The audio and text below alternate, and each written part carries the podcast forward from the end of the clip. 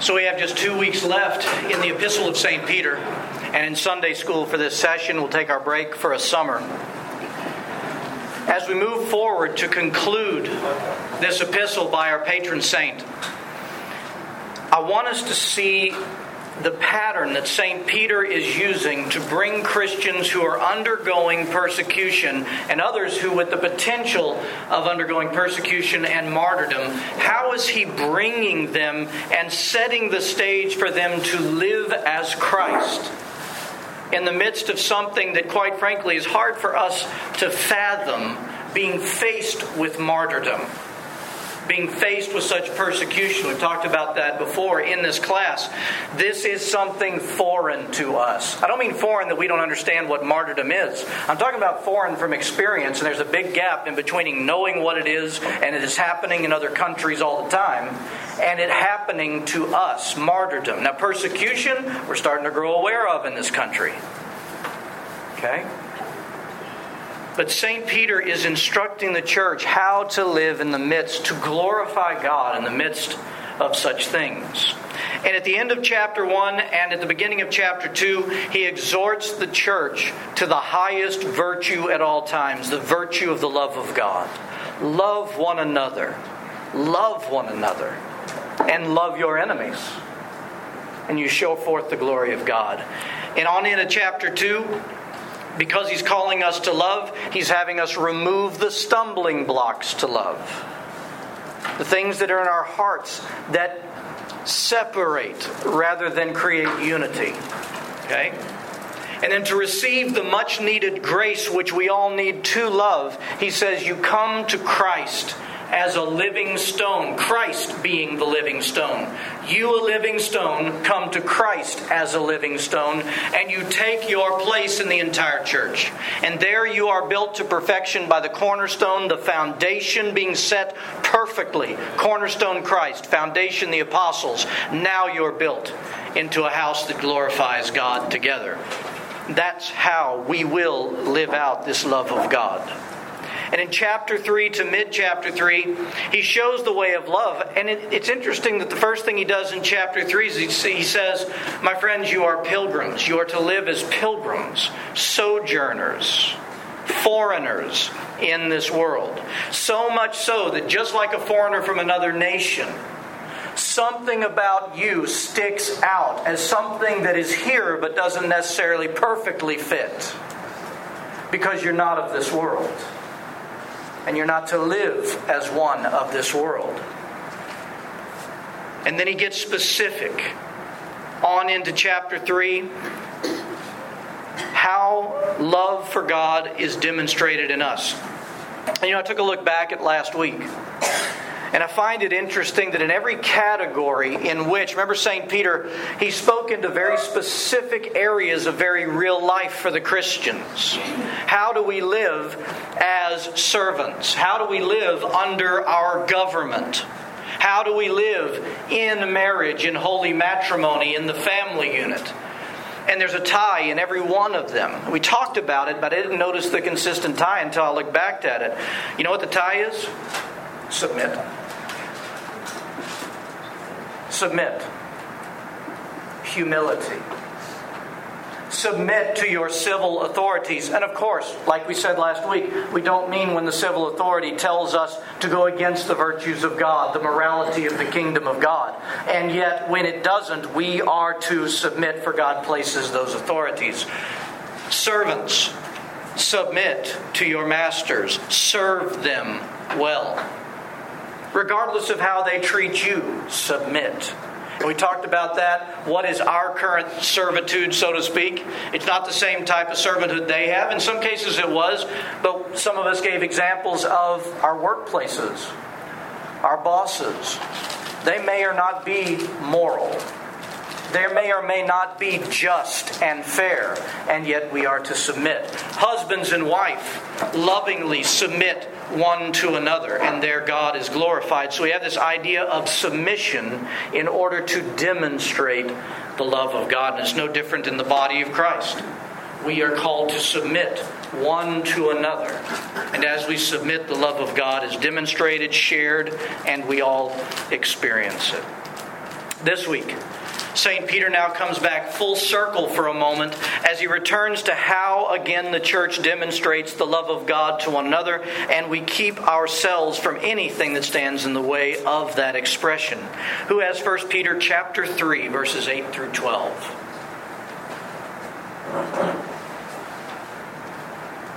Finally, all of you be of one mind, having compassion for one another, love as brothers, be tender-hearted, be courteous, not returning evil for evil, or reviling for reviling, but on the contrary, blessing, knowing that you were called to this, that you may inherit a blessing.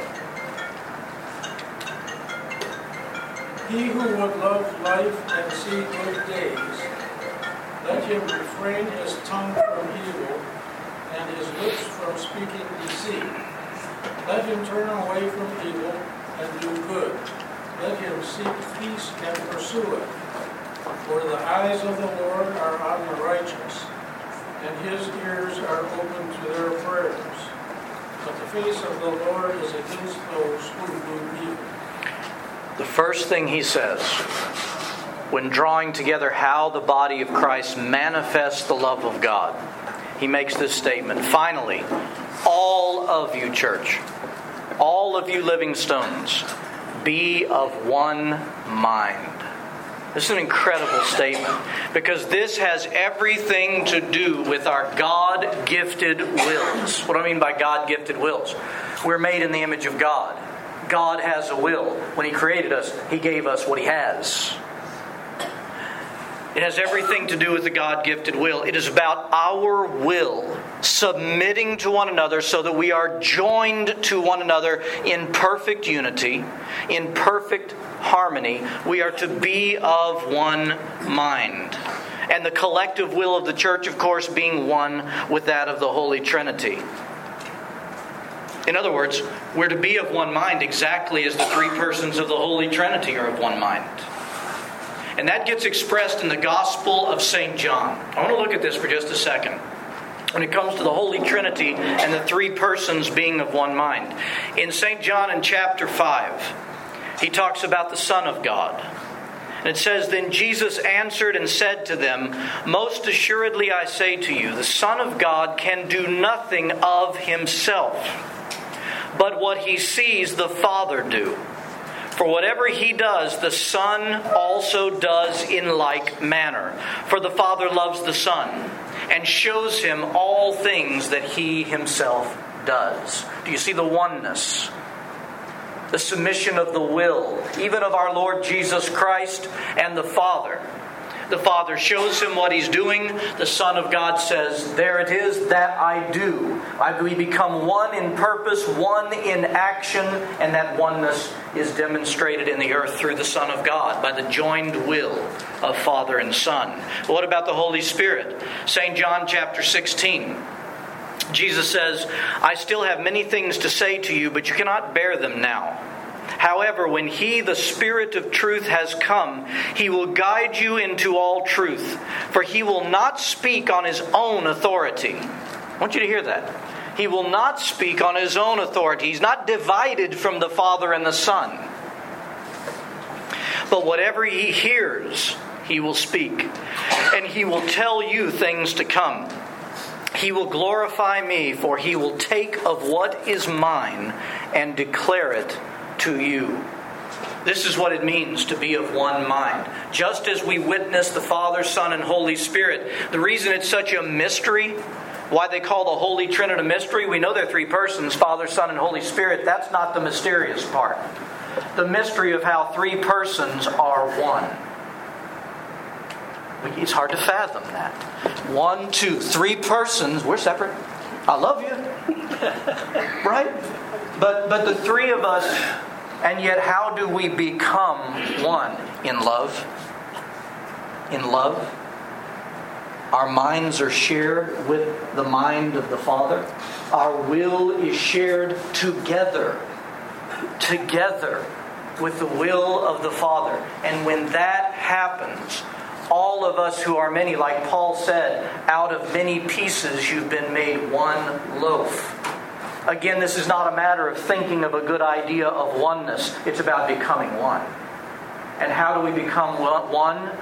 We submit ourselves to the Father first and foremost, the Holy Trinity.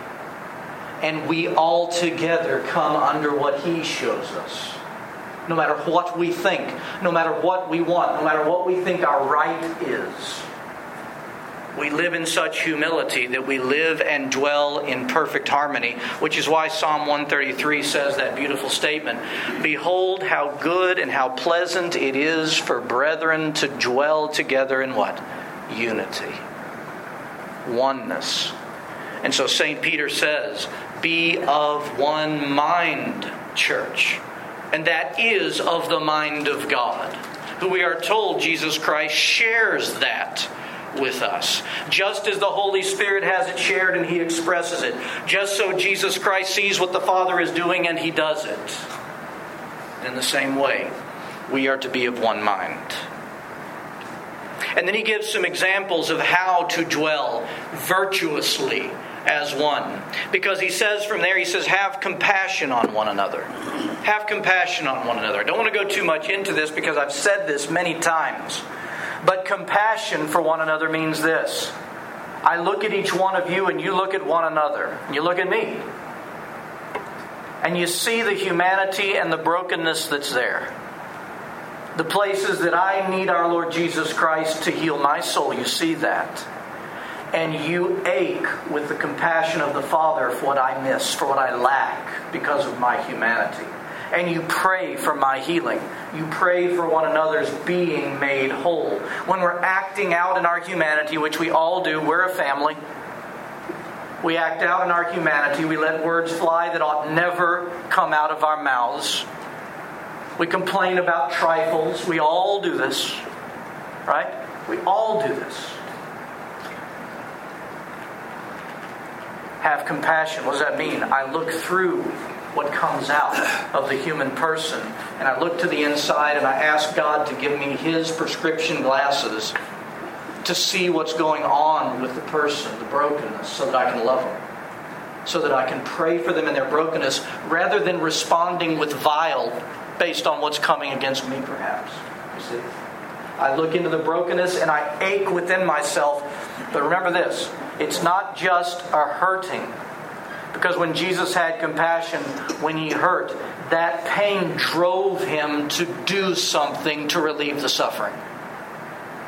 So we are called to have compassion on one another, to ache over one another's brokenness, not respond to it negatively, to ache as Christ aches, and to seek how we may be of use to Christ in the healing of our brother and sister in Christ. Have compassion for one another.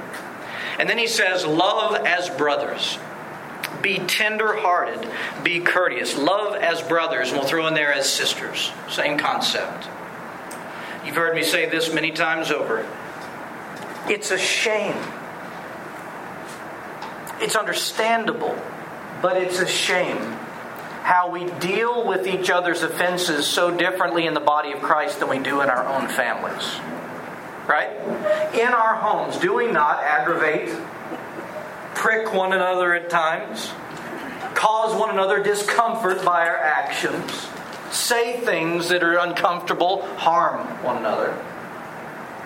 Yes, you, yes, we do, right, Debbie? Yeah. Don't talk about it right now, but yes, we do. We'll talk later.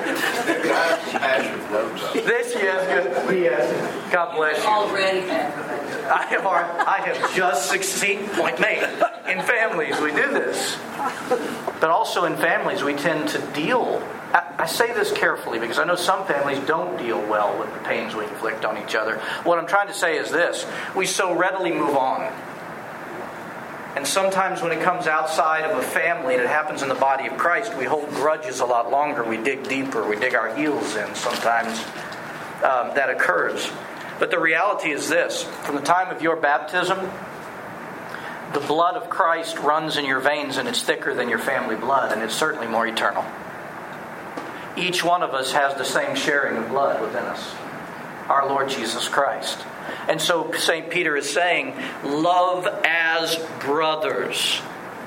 Long suffering, he's talking about, enduring one another, and returning love. It says, be tender-hearted. I love this word in the Greek. It's, it's, it's a gorgeous word in English. A tender-hearted person. To be tender-hearted means being infinitely gentle with one another. Being infinitely gentle with one another. Go out of your way not to harm one another. Be tender towards one another. Handle one another with great care and keep our harshness in check. Okay, as best as we can with the help of the Holy Spirit. And the last one he says is be courteous. Now, this is an interesting word. When you hear the word courteous, word association, what, what do you think of? It, good manners? Polite. Polite? Yeah, and, and those are good, those are two great and perfect descriptions of courteous in my mind. Putting someone else first. Ah, putting someone else first. And that gets to the crux of the actual Greek word.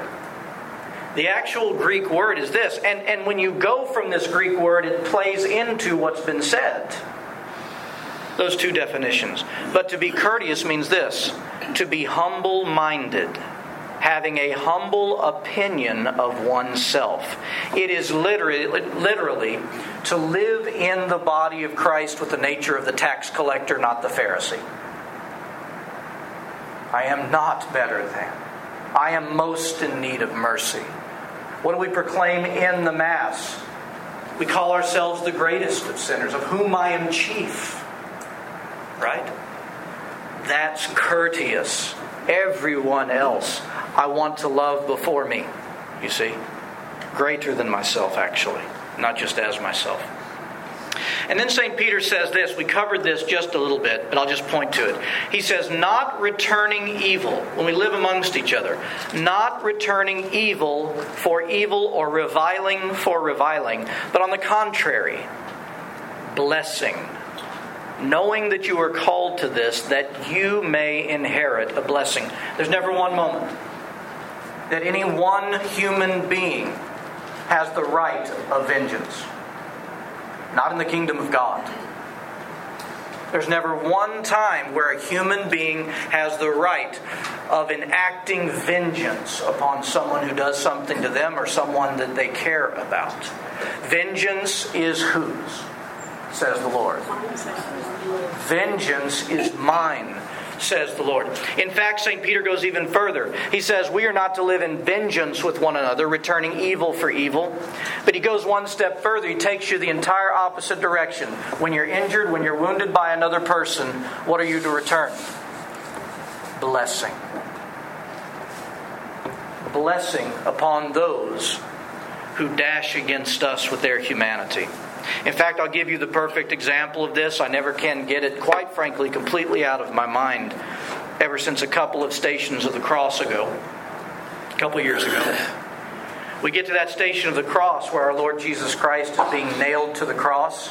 And both in the meditation and in the prayer of that one station, it makes the same statement twice. Jesus Christ being nailed to the cross prays for the nailers.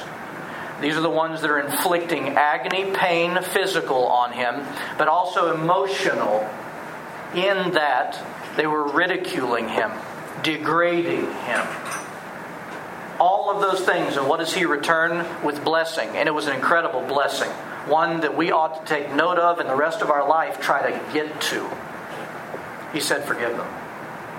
Father, forgive them for they do not know what they do. And that comes back full circle to what we were saying a minute ago. When people are that, when one another, or those outside of the body of Christ, or those in our families, when they dash against us with their humanity, you see what Jesus says? Father, forgive them. He looks right to the heart of their brokenness. And he makes the greatest statement that if we could only comprehend about our brothers and sisters and all who we're in relationship with, forgive them for they do not know what they're doing. In other words, their personal brokenness has blinded them from knowing that what they're doing is such a great offense and harm. And Jesus proclaims to those who were crucifying him, humiliating him, he was proclaiming blessing. for he'd come to do just that. In verse 10 that you heard read, for he who would love his life and see good days, let him refrain his tongue from evil and his lips from speaking deceit. Let him turn away from evil and do good. Let him seek peace and pursue it. For the eyes of the Lord are on the righteous, and his ears are open to their prayers, but the face of the Lord is against those who do evil. Again, St. Peter, we heard this before. In the list of things that stand in the way and are barriers to loving one another. Remember half of the list that he gave us in, in 1 Peter chapter 2, half of them had to do with the tongue. Half of them had to do with the mouth. For he who would love life and see good days, there's a promise here. For he who would love life and see good days, let him refrain his tongue from evil and his lips from speaking deceit.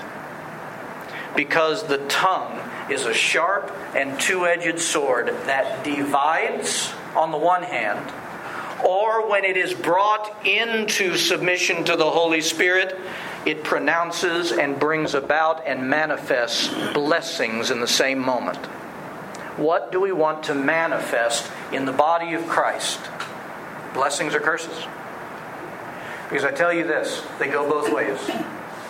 When we curse with our mouth, you think they're the only ones that are getting it? That it's not bouncing back upon us, destroying our own peace? And yet, at the same time, when this tongue speaks blessing, that goes both ways as well, and peace is there to be experienced in the body of Christ amongst one another. And so he speaks this from. In fact, in all that St. Peter says about the tongue, remember what Jesus said in Luke chapter 6 where does what comes out of our mouth come from? From the heart. If it's cursed, if it's cursed, I say. From the heart. Satan can tempt. Satan tempts the Christian, right? Certainly, ultimately. Also, our own humanity coupled together, giving obedience to Satan rather than you know, the Holy Spirit. But from the heart the mouth speaks, Jesus says in St. Luke in chapter 6. It's, a, it's about the condition of us, not the condition of the person I'm talking to. And so the life of repentance of the Christian is the one that seeks after the healing work of God in my own soul, in your own soul. And as souls are healed by Christ, curses begin to turn to blessings because a life is transformed in our midst. And that's what our Lord Jesus Christ says, you see. So now he comes back, having addressed love again. He wants to talk again in 2 Peter 3 13 through 17 about the current state of the Christians that are undergoing persecution and give them a bit of hope. Who has 2 Peter 3 13 through 17?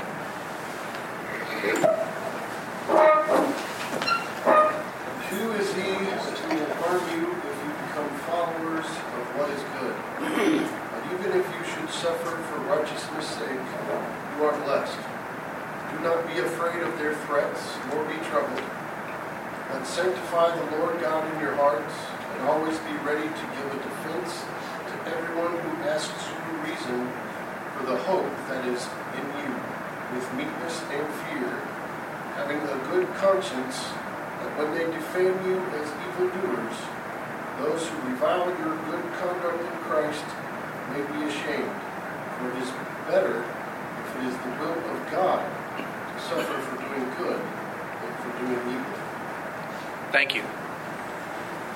So once again, what I was trying to say, and yeah. I think what you were trying to say is what is in your heart yes. is what you do. So in other words, if you're cursing someone, that is still what's in your heart. Yes, and indeed. That would come from Satan. Mm-hmm. Yeah, correct. Ultimately, that's absolutely correct. Yeah. That, and that's exactly what he attempts to get us to do. What, what is Satan's? Look at look, go back to the garden. What is his end goal? Division, dividing man from God. Wasn't that the whole deal? Because he knew there's no life outside of God. If I cut off man from God, man loses life. Death enters the world. Right? in the body of Christ, you don't think the methodology is the same, right? He is still the very object of, of the creation of disunity, disharmony, harmony, lack of peace. Right? So absolutely, absolutely. And in 2 Peter 3:13 through 17, St. Peter starts out with what you heard read, and he who will harm you, uh, sorry, and who is he who will harm you if you become followers of what is good? But even if you should suffer for righteousness' sake, you are blessed. And do not be afraid of their threats or be troubled. Remember who he's speaking to. These people are standing right in the face of Rome, as well as some Jewish persecution. And Rome is now set to imprison and kill Christians. Who is he that can do harm to you?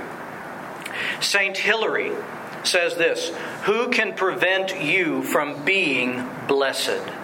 For the scriptures say that no one can take our joy from us. St. Augustine, if you love the good, you will suffer no loss.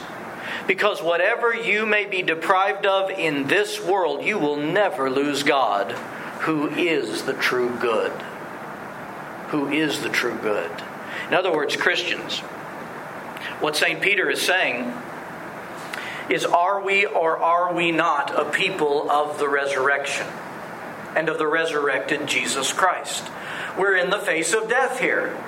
We're in the face of our bodies being destroyed. We're in the face of our bodies being tortured.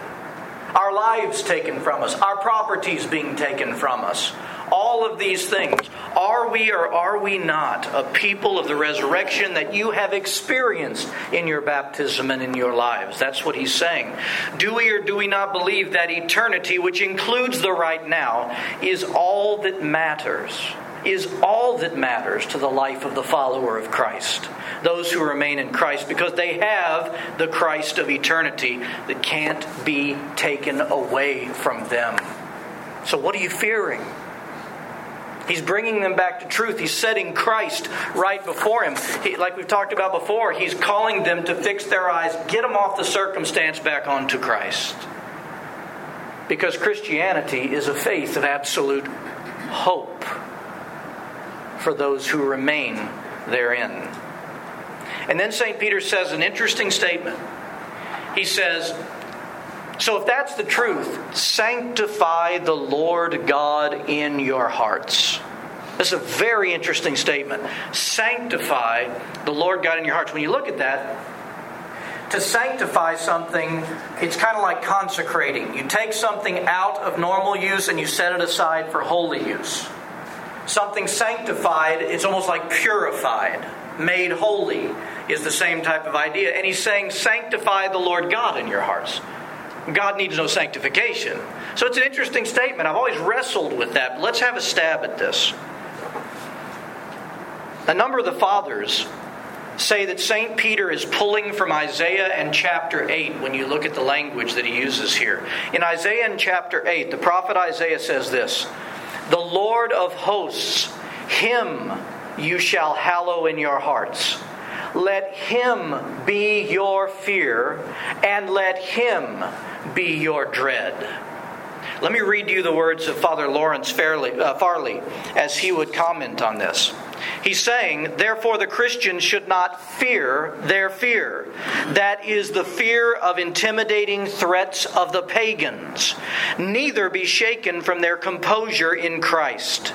Instead, they should sanctify Christ as Lord in their hearts by sanctifying Christ as Lord, St. Peter means that the Christian should reverence Christ as the only true Lord from his deepest being, openly confessing him. Society may think Caesar is Lord and ultimately in control, but the believer knows Christ is the one who rules over all, and nothing can befall him that Christ does not allow. Again, it's setting your face back on Christ. You see what the Christians, in their humanity, and all of us would be faced with in a time of persecution and martyrdom. They're fearing the loss of their life, but they're fearing the loss of their life at the hand of Caesar, at the hand of the rulers, at the hand of the Romans. And he says, No, no, you sanctify God in your hearts. Why are they your fear? They're so temporary, they're so fleeting. They don't have the power of God. They don't have the power of God to the resurrection and life. Sanctifying God in your hearts means placing your reverent fear in the right place. It's not of anything of this world, it's the one who we will go before in the end.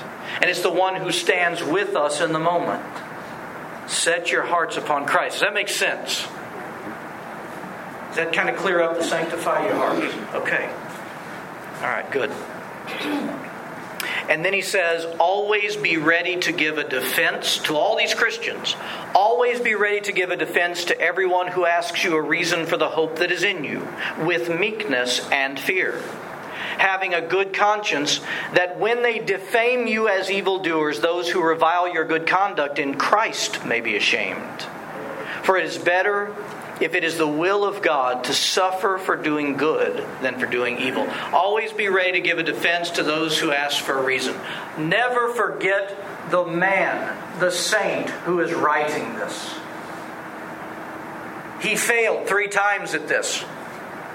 St. Peter failed three times to give a defense. Instead, he defended himself. He chose himself. He chose self preservation when Christ was on trial. And they said, You were with him. You belong to that group. And every time he denied Christ, and yet Christ redeemed him thrice by saying, Do you love me? after the resurrection. But then don't forget how that experience of the healing work of God in Peter's heart, that great forgiveness, what would happen through St. Peter?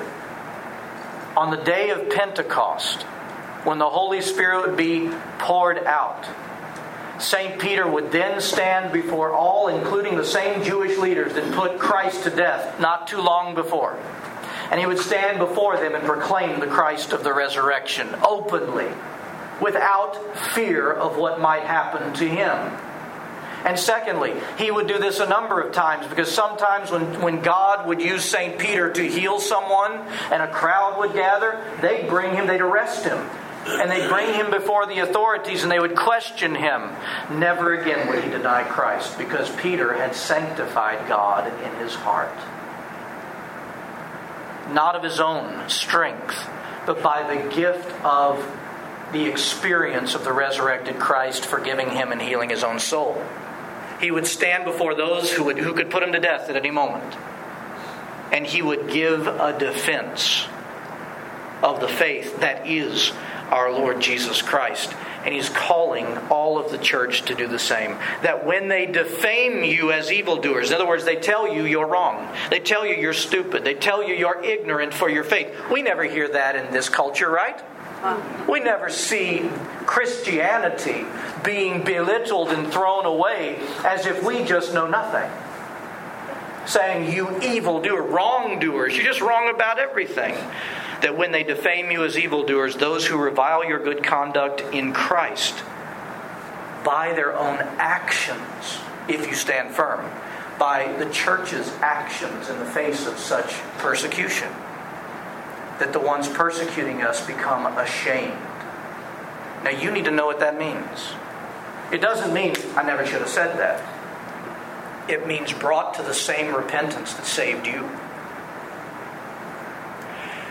when we allow in the face of suffering and in the, say, in the face of persecution, and I say this because it's growing, we need to remember these things. In the face of persecution, when any Christian stands firm, like the first martyr deacon Stephen, the proto martyr, you remember the scene. He stood firm under the persecution, and the heavens opened up and revealed, in the midst of his persecution, revealed all the reality, and many were saved. The same thing happens here. When the Christian is being persecuted, if they allow God to grace them in the moment and they sanctify the Lord in their hearts, so to speak, and stand firm, those who are persecuting many may come to repentance because they see Christ in the one being persecuted in the church. Their own acts, we know this from history. The greatest growth periods of the church. The greatest number of baptisms in the church come in spans of time under persecution. Should that surprise us? When Christ is offering his life and the Christians are offering their life for him, that we see the most people saved come into the kingdom of God and begin salvation. It shouldn't surprise us at all who has 1 Peter 3 18 through 22.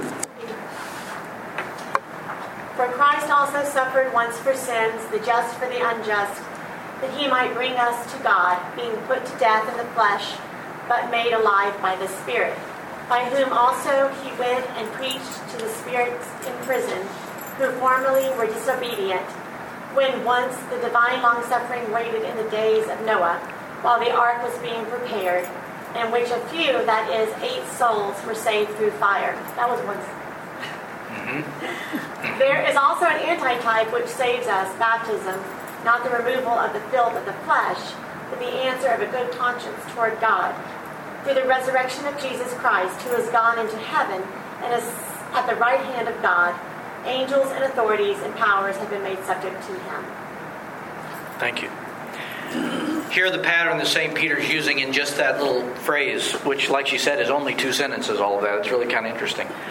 But the pattern is this Christ, through his suffering, St. Peter says, the just, the just for the unjust, made the way for mankind to be brought back to God.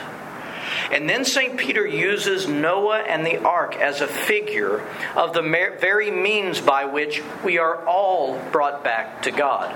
Remember Noah and the, the eight that were in the ark. They were saved through what? Water. water.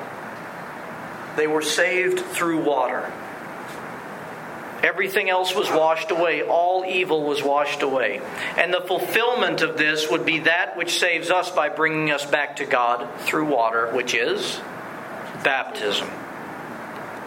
This is one of the things when I was a Protestant. This never jived with the theology I was taught. Because in Protestantism, if you believe in what they say what they call is believer's baptism, that means that it really, baptism is a symbol of something God has already done. It's really not something that affects anything in a person's life. That's what many Protestant denominations do believe today. And then you would see a scripture like this where it says there is also an antitype. If Noah was the type, if the ark was the type, there is something, an antitype. It's not a type, it's the fulfillment. That's what antitype means. The fulfillment which now saves us baptism. Baptism. By the order of God, this is the way we come into covenant with Him and experience Christ's death and resurrection. In fact, listen to what St. Paul says about baptism in Romans 6.